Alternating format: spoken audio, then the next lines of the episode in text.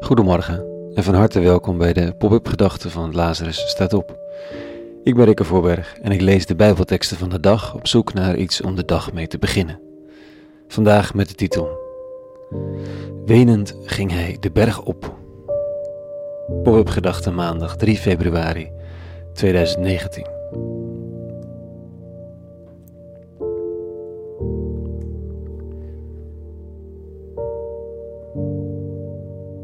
Ook de groten der aarde gaan er op een gegeven moment zomaar aan onderdoor.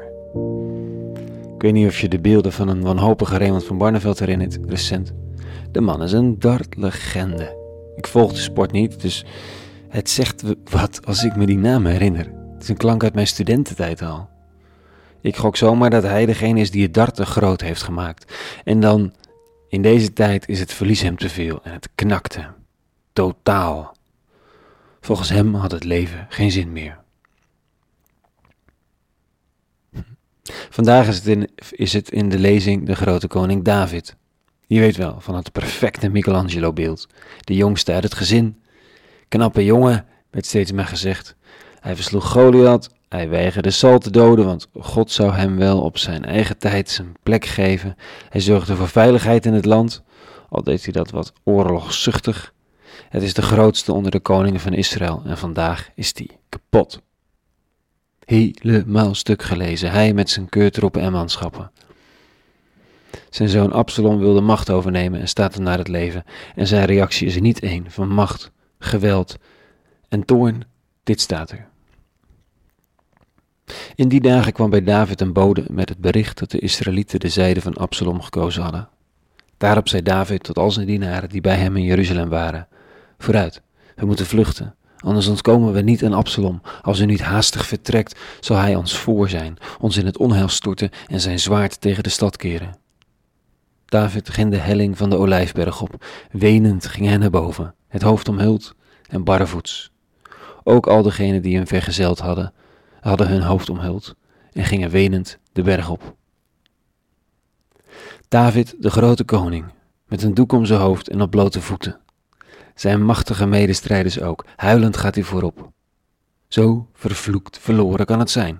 De man houdt van zijn zoon, ziet zijn eigen einde onder ogen, wenst geen gevecht meer, heeft geen profetie meer in de benen, hoopt alleen nog op medelijden van de eeuwige. Misschien dat dat hem nog zal redden? Even verderop, als, als illustratie van het diepe put waarin David ronddolt, begint een doldwaze man hem uit te jouwen en te bekogelen met rotzooi, en niemand rijgt hem aan een zwaard. David laat zijn gang gaan en zegt tegen zijn vechterspazen: Kijk eens, eh, mijn bloedeigen zoon stapt me naar het leven. Wat hebben we dan van deze Benjamin te verwachten? Laat hem vloeken, want de Heer heeft hem dat ingegeven. Misschien ziet de Heer neer op mijn ellende en geeft hij mij het geluk weer terug, in plaats van de vervloeking van vandaag. Daarop trokken David en zijn mannen verder. Zo diep kan het gaan. Ik weet niet waar jij zit, of je deze put van beneden uit kent. Maar zelfs als je hem niet van jezelf kent, ken je hem vast van anderen. En als je deze put niet kent, is er geen enkele garantie te geven dat je jezelf niet door deze bodem moet. Ik zeg het maar eerlijk. Of je nou Raymond, David, Rico of nog anders heet, die put is nooit heel ver weg. En ik weet niet, of ik, ik weet niet zo goed of ik dat wel wil weten, maar ik besef me wel dat het waar is. Maar nee, dan is er geen kunstgreep, geen trucje, geen magische slinger die wel even bevrijdt.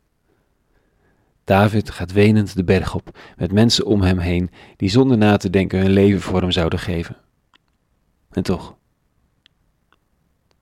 Het is David, de kunstenaar, de man die het hemelhoog jachtsende kent van psalmen, harp en overwinning. En het zwartste gat van verdriet, rouw en spijt en angst. God, hij houdt een dun lijntje met de eeuwige. Geen grote statements, een dun lijntje. De hoop dat de ellende van vandaag een einde heeft. En hij loopt door en laat het hoongelach van de buitenstaander, die ook het hoongelach van een innerlijke stem kan zijn, bestaan. Het is zo. En David loopt. Dat wel. De ene voet voor de ander. Op deze ochtend ben ik dankbaar voor de realiteitszin van de boeken van de Bijbel. Het is niet zaak om het donker zo snel mogelijk op te lossen. Maar om er binnen te gaan en te durven blijven en dan te ontdekken dat de angst en de wanhoop toch misschien niet het laatste woord heeft, voetje voor voetje vooruit, de berg op. Wie weet.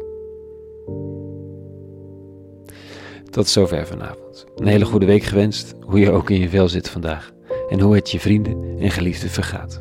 Aan jou en hen vrede gewenst. En alle goeds.